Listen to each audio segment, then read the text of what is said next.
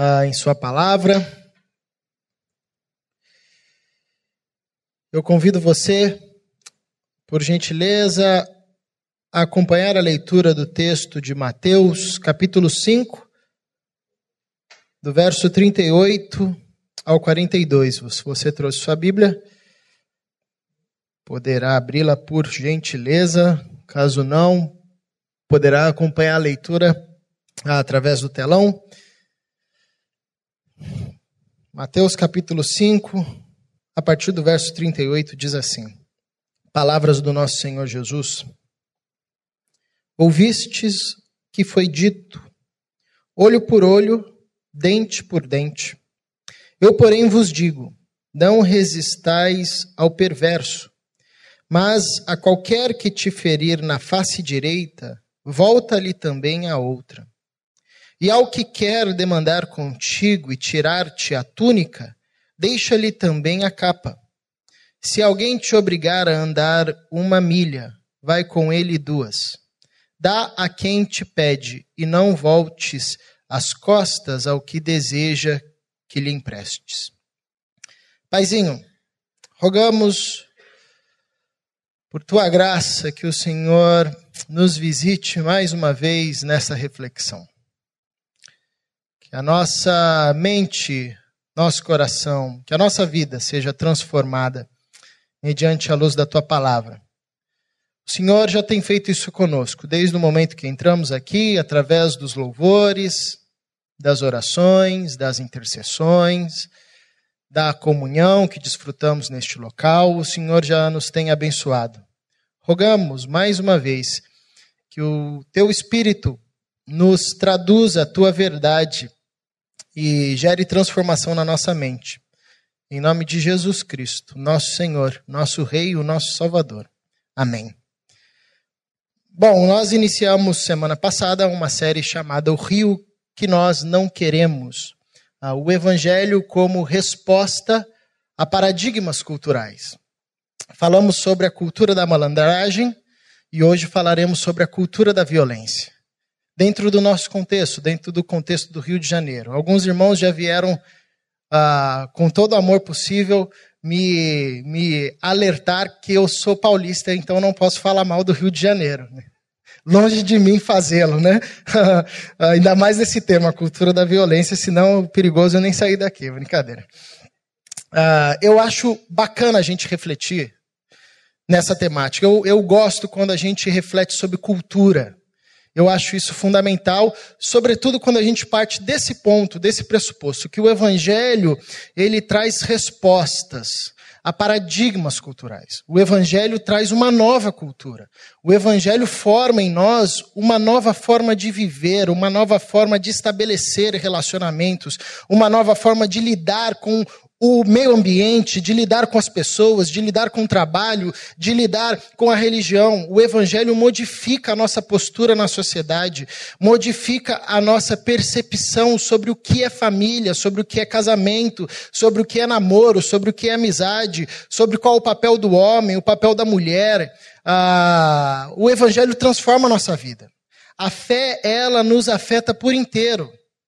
Se a fé não nos afeta por inteiro, então não é fé, é religiosidade. A fé cristã, ela tem o poder de transformar tudo em nós e transformar tudo através de nós. Por muitos séculos nós vivemos, ah, ah, foi-se ah, desenvolvida uma espiritualidade que deixava o homem alienado das coisas ah, da terra, das coisas ditas seculares o que é um equívoco, porque a fé deve influenciar tudo, do lado de dentro e tudo a partir de dentro para o lado de fora. E quando a gente fala de cultura, nós precisamos sempre lembrar que cultura não é apenas a, a, o resultado do somatório das experiências sociais, das experiências econômicas, das experiências históricas ah, e relacionais. Existe uma, um, um ponto na cultura que tem a ver com a questão espiritual. Cultura também é resultado de um aspecto espiritual. E esse aspecto espiritual pode ser diabólico e assim gerar morte, Então, toda cultura que gera morte, que produz morte, ou seja, toda forma de viver, todo estilo de vida que no final leva à morte, leva à segregação, leva à opressão, leva à injustiça, leva à desigualdade, tem um quê diabólico. E o resultado é o resultado de morte. A cultura também pode ter um aspecto divino e gerar vida. Então, tudo na cultura, ou a forma de viver que produz vida, que produz solidariedade, que produz igualdade, que produz justiça, que produz amor, que produz ah, tudo relacionado à vida, ah, tem um quê divino, tem uma influência divina muito forte. Então, acho bacana a gente refletir sobre cultura a partir dessa perspectiva, de que nós temos modelos culturais, ou seja, forma de viver no nosso estado, na nossa cidade, ah, que são, estão impregnadas por uma carga de morte, por uma carga demoníaca, por uma carga ah, mortal. Por isso, acaba sempre reproduzindo um ciclo de morte atrás de morte. E nós, como cristãos, discípulos de Jesus Cristo de Nazaré, ah, precisamos e devemos deixar com que Deus nos use para que esses paradigmas, esses modelos culturais sejam transformados à luz do Evangelho. E não sejam mais culturas de morte, não produzam mais estilos de vida que levam à morte, mas passem sim a produzir estilos de vida, forma de viver, forma de se relacionar a que produzem vida. E a violência é uma cultura de morte. E a violência é uma cultura diabólica. Inclusive, a cultura da violência é uma das culturas mais antigas da existência humana, da história humana. Ah, provavelmente, talvez a cultura ou estilo de viver mais antigo. Quando a gente vai ler o livro de Gênesis, a gente identifica logo de cara essa cultura. Quando o homem rompe com Deus e por isso ah, cai do seu estado e vai para um estado de morte, Deus diz que a partir daquele momento e a partir da queda, a relação do homem com a mulher seria uma relação de violência. O homem usaria a sua força para governar sobre a mulher e o desejo da mulher estaria sempre submissa ao desejo do homem, à vontade do homem. Isso é uma ação de violência, isso é uma cultura de violência. Ah, Deus também disse ao homem que a sua relação com a terra seria uma relação a partir da cultura da violência porque a terra não iria produzir com facilidade o que o homem queria ou precisaria para viver, então ele teria que ferir a terra para que a terra desse aquilo que fosse necessário para o seu sustento. Inclusive, seria uma cultura de violência, uma relação pautada na cultura de violência da terra com o homem, porque a terra iria tirar o vigor do homem. E do suor do rosto o homem é, obteria o seu sustento. Então é interessante a gente observar que a cultura da violência é uma coisa antiga. E aí, quando nós vamos para Gênesis capítulo 4, nós vemos ah, que a, o primeiro contexto familiar ah, sucumbe a uma situação de violência onde um irmão mata o outro irmão. Caim mata, mata Abel, seu irmão. Cultura de violência. Caim é o sujeito que se relaciona a partir dessa cultura de violência, que é uma cultura ah, da queda, que é uma cultura que faz com que um irmão veja o outro como concorrente, e um irmão, ah, em um contexto de ah, religiosidade, porque eles acabaram de voltar de um culto, né, eles tinham prestado um culto a Deus, e aí um irmão falou assim: vamos lá para o campo. Então, se terminar um culto, algum irmão te chamar para ir olhar algum campo, não vai não, viu? Fica atento, fala, não, estou bem, muito obrigado. Ah, ele foi e matou seu irmão, cultura de violência. Eles estavam se relacionando a partir dessa cultura de morte. E uma coisa interessante, ah, que, o, que Gênesis capítulo 4 vai nos informar, que Caim, ele, ele é o patrono da cidade. Se nós vivemos na cidade, se nós temos esse conceito de cidade, nós temos que agradecer uh, a Caim, porque o texto de Gênesis diz que ele sai, foge da presença de Deus e constrói uma cidade. É a primeira cidade que é construída, é construída por um cara que é assassino. Por um cara que vive a partir da cultura da religiosidade. Então, qual é a lógica que você acha que vai operar na cidade? A cultura da violência. porque a cidade é construída sobre essa lógica da violência. Com agravante. Deus tinha dito para Caim que ele seria errante forasteiro pela terra. E a primeira coisa que Caim faz é parar e construir uma cidade. Uai, quem constrói uma cidade não é errante, não é forasteiro, né? Forasteiro é o cara que não tem cidade.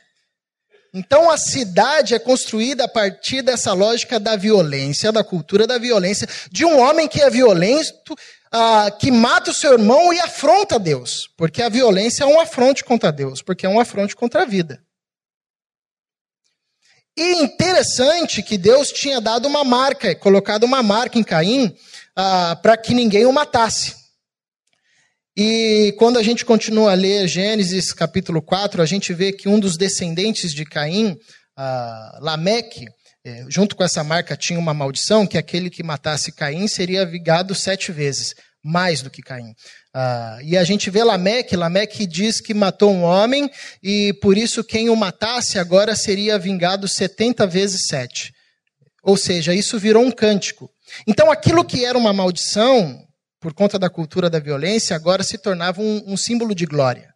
Então, a cultura de violência a partir de Caim no contexto da cidade não vira mais uma realidade de maldição, mas é tomada agora pelos homens como uma, pelos homens como uma questão de glória, como uma questão de força.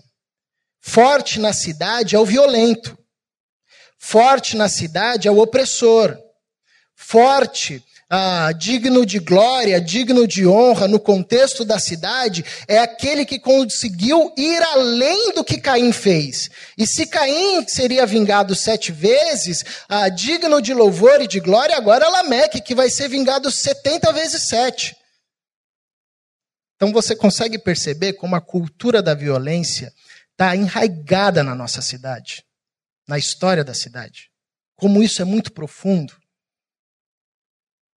Infelizmente, nós vivemos num contexto violento, em uma cidade violenta. Isso não é ah, um, um, uma questão apenas do Rio de Janeiro. O Brasil é violento ah, em, em quase todas as suas grandes cidades, cidades populosas,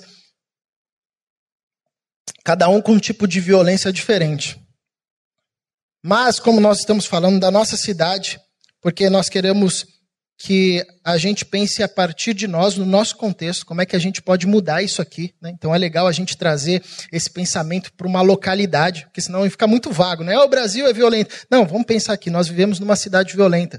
Ah, alguns pesquisadores lançaram esse ano uma pesquisa interessante que no, no primeiro uh, bimestre desse ano, de 2017, o número de mortos no Rio de Janeiro se aproximou muito com o número de mortos na Síria na Síria. País em guerra aí há mais de seis anos. Então, ah, nós vivemos em uma cidade violenta. Morre ladrão, morre policial, morre gente que está passando na rua, morre gente que nem nasceu ainda. É um estado violento. Quando não morre é assalto, ah, é briga, é, são os justiceiros. Bom, nós vivemos num contexto violento. E um erro é a gente achar que a violência na nossa cidade ela está confinada a morros, a comunidades, a, a zonas perigosas. Mas a violência está no nosso dia a dia, está no trânsito. O trânsito é violento. O nosso trânsito é violento no trânsito mesmo e nas pessoas que compõem o trânsito. O sujeito já dá uma fechada, você já sai buzinando, né? Ah, aqui depois do culto aqui de domingo é um teste de fé para ver se você aprendeu mesmo que o pastor falou, porque já, já, já sai no trânsito já, já sai com gente te fechando. Ah, o nosso trânsito é violento, as pessoas que compõem o trânsito são violentas. Nós estamos num contexto de sociedade que a todo momento nos estressa. Nós estamos no nosso limite físico, no nosso limite emocional. E a gente pega o carro, então o carro vira uma arma. A violência também não está apenas confinada na, na, nas ruas, nas avenidas, no nosso carro. A violência está confinada no nosso teclado de computador, no nosso teclado do celular, nas nossas redes sociais. Interessante quando a gente vai para as redes sociais uh, e vê discursos inflamados de ódio. discursos inflamados, ah, cheios de violência. Isso é cultura da violência. Isso é herança de Caim. Isso é uma herança que vem milênio após milênio, séculos após séculos, se aperfeiçoando, se aprofundando cada vez mais nas estruturas da cidade, cada vez mais no coração dos homens. Como é que a gente responde a essa cultura de violência? Bom, vem Jesus e propõe algo que a princípio é um absurdo. A Bíblia tem uns textos que você olha e fala assim: não, isso aqui não é possível, que o cara quis dizer isso aqui mesmo. E eu vou te falar que eu ia ler um texto mais absurdo que esse, que é Romanos, ah, capítulo 12, a partir do versículo 17, que é onde Paulo diz: ah, se o teu inimigo tiver fome, dá-lhe de comer, se o teu inimigo tiver sede, dá-lhe de beber. Não retribua o mal com o mal, mas vença o mal pelo bem. Isso é um absurdo. Como é que você vai dar de comida ao seu inimigo? Como é que você vai dar de beber aquele que está te perseguindo? A mesma lógica, Paulo está seguindo a lógica de Jesus. Jesus está falando aos seus discípulos. E se você bem lembra, no capítulo 5, nesse mesmo capítulo, no verso 9 do capítulo 5, ah, nas bem-aventuranças, Jesus diz: Bem-aventurados pacificadores. Jesus está falando a pacificadores. Porque ser discípulo de Jesus é ser um pacificador por excelência. Ser discípulo de Jesus é ser um pacificador por excelência. A grande questão é como que os pacificadores vivem na cidade de Caim? Como que um pacificador vive na cultura de Lameque? Como que deve viver um pacificador nessa cultura da violência? E Jesus nos dá alguns ensinamentos interessantes aqui. No verso 38 ele diz: Ouvistes o que foi dito olho por olho, dente por dente, eu, porém, vos digo. Essa é a sessão é conhecida como a sessão do eu, porém, vos digo. Porque Jesus pega uma, um, um ponto da lei, um tópico da lei de Moisés, ah, e ele diz: tá bom, vocês ouviram isso aqui por séculos, mas eu quero ah, mostrar um caminho maior. Mas eu quero mostrar uma perspectiva maior. Eu quero que vocês deem um salto na existência. Isso era comum dos mestres da época de Jesus. E, os mestres eram conhecidos por trazerem interpretações da lei, do texto da lei. E Jesus está fazendo isso. Ele começa a aprofundar o conceito da lei, por exemplo, o conceito de pecado, e ele ensina aos seus discípulos e aos seus ouvintes que o pecado não é apenas a ação, mas também nós pecamos pela intenção e nós pecamos também pela omissão. Então, a todo tempo, a todo tempo nós estamos sujeitos ao pecado quer seja pela ação é, concretizada, ah, pela ação idealizada ou pela omissão, pela capacidade de refrear o mal e não refrear optar por se omitir na história. Jesus ele está aprofundando ah, o conceito do valor do nome de Deus e da relação que o discípulo deveria ter com o nome de Deus. E aqui ele vai falar a respeito da vingança, ah, a partir do verso 38 até o 42. Tudo dentro desse contexto de Jesus falando aos pacificadores, aos seus discípulos. E ele traz um conceito da lei, que era o conceito do olho por olho, dente por dente. A maldade entre os homens, após Lameque e depois de Noé, com, com, a, com, com a reconstrução da humanidade novamente, ah, era tão profunda a questão da cultura da violência, que Deus deu, através de Moisés, uma lei para tentar refrear a maldade. E a lei para tentar refrear a maldade era a lei do olho por olho, dente por dente. Essa lei era o seguinte: você tem o direito de revidar, se você for vingar a, a uma falta cometida pelo seu irmão, o, a sua vingança não pode exceder a ação que o seu irmão fez contra você. Ou seja, se ele feriu o seu olho, você só pode ferir o olho dele. É o máximo, o limite da vingança. Se ele quebrou o seu dente, então o limite da vingança é você quebrar o dente dele. Porque se não tivesse essa lei, você sabe como a vingança é, né? Já dizia o seu Madruga, a vingança nunca é plena, mata a alma e envenena, né? É um prato que a gente nunca fica satisfeito. Então o sujeito ia furar o olho do irmão, o irmão ia lá, furava os dois olhos do sujeito, tirava a língua do sujeito, cortava as mãos do sujeito e ainda feria os familiares do sujeito. E aí o neto daquele sujeito ah, iria tomar vingança para si e ia destruir a família do outro. Bom, não ia ter limite. Então, essa lei era uma lei para refrear a maldade. E aqui é uma, uma coisa interessante com relação à lei, que a todo instante a Bíblia vai ensinar para a gente. A, a lei, ela não tem a capacidade em si de converter a maldade. Não tem esse poder. Ela tem um poder limitado. E o poder da lei é refrear a maldade, colocar a maldade dentro de um limite, falar, ó, até aqui. Tanto é que a gente vive num país cheio de lei e a gente não consegue converter a maldade. Né? Porque a lei ela não, não tem essa, esse poder em si de, de a converter a maldade.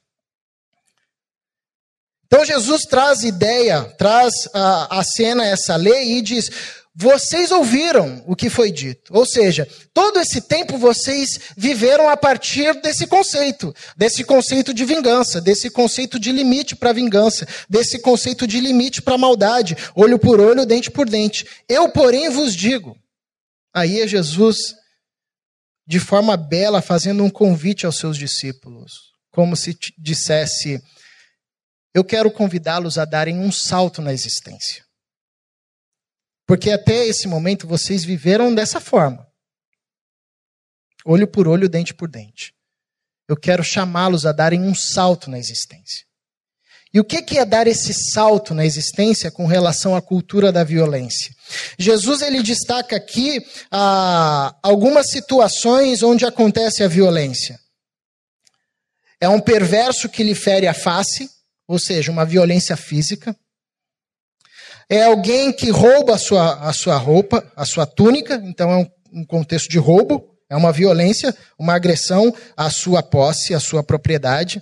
Ah, alguém que te oprime, verso 41, alguém que te obriga a andar uma milha, alguém que está te oprimindo, alguém que está exercendo uma força violenta para você fazer algo que você não quer fazer, ah, e alguém que te importuna.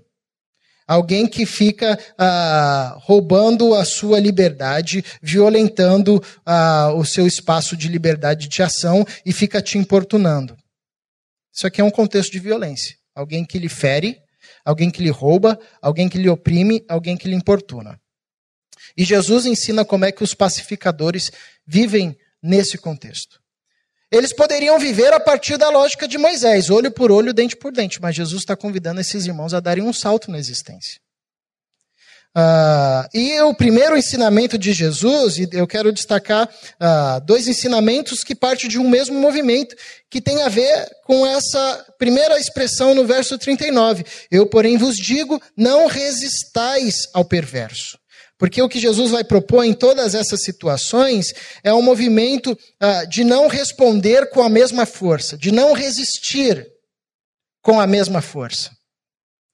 Não resistais ao perverso, mas a qualquer que te ferir na face direita, volta-lhe também a outra. Esse conselho de Jesus é interessante porque ele tem pelo menos duas aplicações: uma aplicação direta e uma aplicação indireta. A aplicação direta tem a ver com preservar a vida. É Jesus falando aos discípulos: não meça força com o perverso. Se o cara vier lhe bater a face, não responda com a mesma ação, com a mesma força, porque você não vai conseguir. Esse cara é perverso. E uma característica do perverso é que ele não tem mais nada a perder. Ele vai para cima para tirar a vida do outro. Porque é interessante que a Bíblia ela tem, ela usa algumas expressões para se referir ao homem mau. Ah, o ímpio, o injusto, ah, o caluniador, o escarnecedor e o perverso. O perverso é o sujeito que se envolveu tanto com a maldade que a maldade tomou conta dele de uma forma que ele não tem mais nada a perder. Então é Jesus falando aos seus discípulos: não dispute forças com esse homem. Esse cara é um perverso. Se você responder com a mesma moeda, a sua vida será colocada em risco. Se o sujeito for roubar a sua capa e você for responder com a mesma moeda, a sua vida será colocada em risco. Se o sujeito te oprimir e te obrigar a andar uma milha e você for tentar resistir ele com a força dele, no campo dele, com a linguagem dele, não vai dar, você vai sucumbir. Se o cara que te importuna, você for responder com a ação violenta e com a cultura violenta dele, vocês não conseguirão, vocês ah, colocarão a vida de vocês em risco. Então, prim o primeiro conselho, o primeiro aspecto desse conselho de Jesus pode ser visto na perspectiva de preservar a vida. O que Jesus está ensinando aos seus discípulos é mais vale um discípulo vivo que um discípulo morto. Preserva a sua vida. Guarda a sua vida. Sua vida vale mais do que um rosto ferido. A sua vida vale mais do que uma túnica roubada. A sua vida vale mais do que andar uma milha. É bom que você dá uma emagrecidinha nessa caminhada. A sua vida vale mais do que um sujeito que fica te importunando, do que os seus bens que ele quer, do que a sua liberdade. A sua vida vale mais. Não lance mão da cultura de violência. Não tome isso como instrumento. Não ache que isso é uma arma ah, que você pode deixar numa prateleira guardada para usar a qualquer momento para resistir ao perverso. Não. Não lute contra os seus inimigos ah, com a mesma arma que ele usa, no mesmo campo que ele luta. Vocês são pacificadores. E o primeiro bem que um pacificador precisa guardar é a sua vida. E ele já sai numa desvantagem. Nessa guerra ele anda com escudo, não anda com espada. E parece que quem anda com espada numa guerra tem mais força de ataque, né? Porque com escudo a gente não ataca, a gente fica só. Então a lógica de Jesus é: vocês são pacificadores numa cultura marcada pela descendência de Caim, numa cultura tomada pela lógica de Lameque, pela exaltação da violência, ah, não lancem mão dessa arma. Não lancem mão da cultura da violência, quer seja ela física, verbal,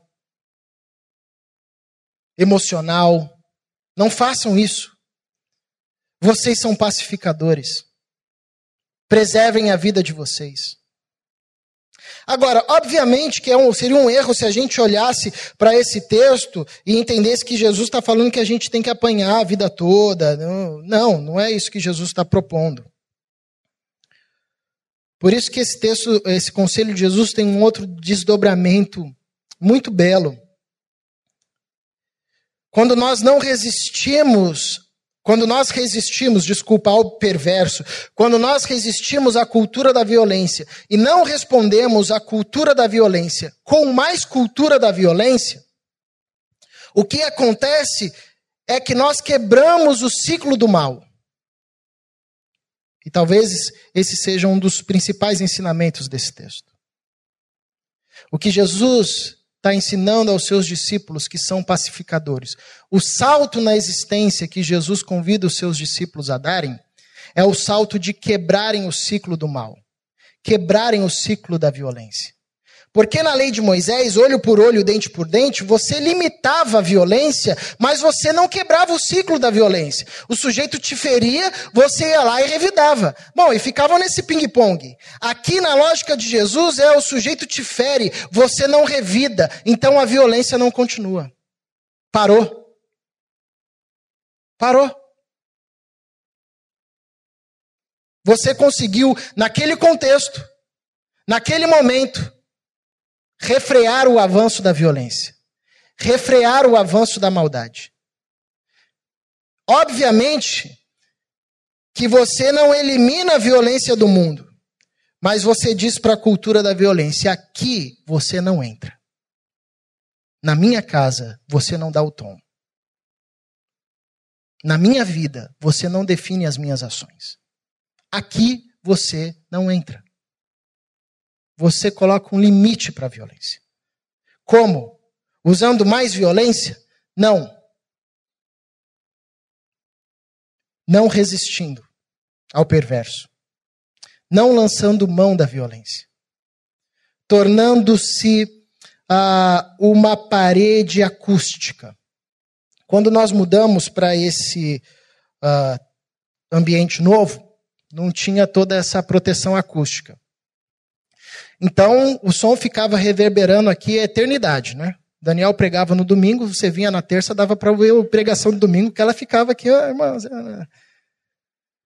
E colocaram, então, todo esse aparato acústico, de tal forma que o som parou de reverberar. O conselho de Jesus aos seus discípulos é esse. Jesus chama os seus discípulos de pacificadores e diz: Vamos dar um salto na existência? Que salto, Jesus? Eu farei de vocês paredes acústicas contra a violência. A violência vai bater na casa de vocês e não vai repercutir e não vai reverberar, porque ela irá parar em vocês. É um absurdo, porque o que Jesus está propondo aqui para os seus discípulos é que eles abram mão do direito de vingança. Que era um direito dado por lei, inclusive. Eles podiam vingar e falar: ah, Moisés disse, eu estou fazendo aqui o que a lei está pedindo. Jesus diz: tá bom, mas vamos dar um salto na existência? Vamos abrir mão do direito de lançar mão da violência? Para que vocês ou a partir de vocês, a cultura da violência não continue a reverberar? E o legal é que Jesus ele sempre dá um ensinamento e ele sempre se coloca como exemplo. Para que as pessoas não digam, ah, mas Jesus, isso que você está falando é impossível, nem você faz isso. Não, Jesus faz. O, o, o profeta Isaías vai dizer que ele foi levado como uma ovelha à mão dos seus algozes. Em nenhum instante ouviu-se da boca dele um som. Que ele apanhou tanto que o seu rosto foi desfigurado. E quando os anjos estavam com a mão em suas espadas e esperando uma ordem para atravessarem ah, o ambiente celeste, entrarem na história e acabar com aquela cena ah, de violência da cruz, eles ouviram o Mestre, o Senhor dos anjos, dizer: Pai, perdoa-os, pois eles não sabem o que fazem. A maldade não ecoou na vida de Jesus Cristo. A violência não ecoou na vida de Jesus Cristo. E os discípulos aprenderam isso. Porque, como eu disse, o apóstolo Paulo vai ensinar isso para cristãos que estavam assumindo sua identidade como discípulos de Jesus e passariam a ser odiados pelo Império Romano. E foram perseguidos. Encorajados pelo apóstolo Paulo, davam comida aos soldados que lhes batiam, davam água aos soldados que lhes roubavam. Oravam por aqueles que os amaldiçoavam. E nós temos um exemplo histórico recente. O nosso irmão pastor Martin Luther King. Estava lendo recentemente uma autobiografia e ele diz ah, que quando a sua passeata pacifista começou a ganhar força, eles foram um dia fazer uma caminhada de uma cidade até a outra e a polícia disse: vocês não vão passar dessa ponte. E se vocês continuarem, a gente vai bater e vão bater pesado. E, e um dos militantes ah, ali com Luther King disse: é, Você sabe que se a gente continuar marchando, eles vão bater na gente. O que, que a gente faz? É, o Luther King disse: A gente vai resistir. Aí ele disse: Ah, tá ok, então a gente também pode agir com violência? E o Luther King disse: Não, nós resistiremos com amor. E o amor irá quebrá-los. E o amor irá fazê-los dobrar. E o amor irá resistir a essa ação ah, de maldade e irá converter a injustiça em justiça. E eles foram marchar e apanharam, igual o cachorro sem dono. Mas continuaram. E deu certo. A voz de Luther King foi ouvida. Então nós temos exemplo do Cristo, dos apóstolos, temos exemplo histórico de que é possível aos pacificadores na terra de Caim, marcada pela cultura da violência, reverter a cultura da violência sem usar sem lançar mão da cultura da violência. Isso exige um salto na existência.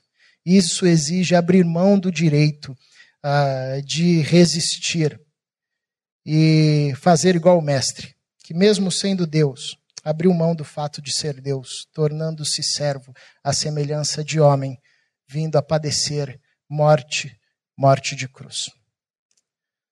Nós estamos sempre terminando essa série com um tempo de oração. E eu desafio você a orar pela nossa cidade.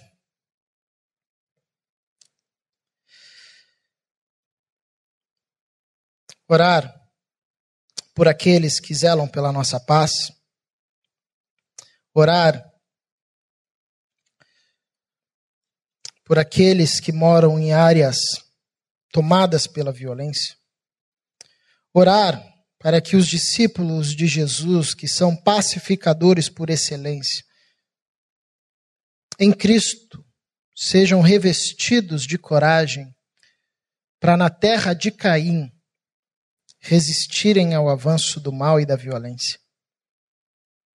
E eu termino, termino com as palavras do apóstolo Paulo, encorajando-nos e norteando-nos nessa oração final. Não torneis a ninguém mal por mal, esforçai-vos por fazer o bem perante todos os homens. Se possível, quanto depender de vós, tende paz com todos os homens. Não vos vingueis a vós mesmos, amados, mas dai lugar à ira, porque está escrito: A mim me pertence a vingança. Eu é que retribuirei, diz o Senhor. Pelo contrário, se o teu inimigo tiver fome, dá-lhe de comer. Se tiver sede, dá-lhe de beber porque fazendo isto, amontoarás brasas vivas sobre a sua cabeça. Não te deixes vencer pelo mal, mas vence o mal com o bem. Vamos ter um tempo de oração? Senhor, proteja-nos em uma cidade tomada pela violência, pela cultura herdada por Caim, por Lameque. Guarda as nossas vidas, dos nossos familiares, dos nossos queridos. Zele, Senhor, por aqueles que lutam e preservam e buscam preservar a paz na nossa cidade. Proteja a vida de tantos policiais, soldados, homens da lei, Guarda, Senhor, os trabalhadores de nossa cidade, os filhos e filhas, as mães, os pais, as crianças. Senhor, tem misericórdia de nós. Rogamos-te, Pai, pedimos-te que o Senhor nos conduza a esse salto na existência a assumirmos essa identidade de pacificadores, assim como Cristo, assim como os nossos irmãos, os discípulos, que possamos enfrentar o mal que nos assola com o teu amor. Encha-nos, Senhor, com coragem Logicamente parece impossível.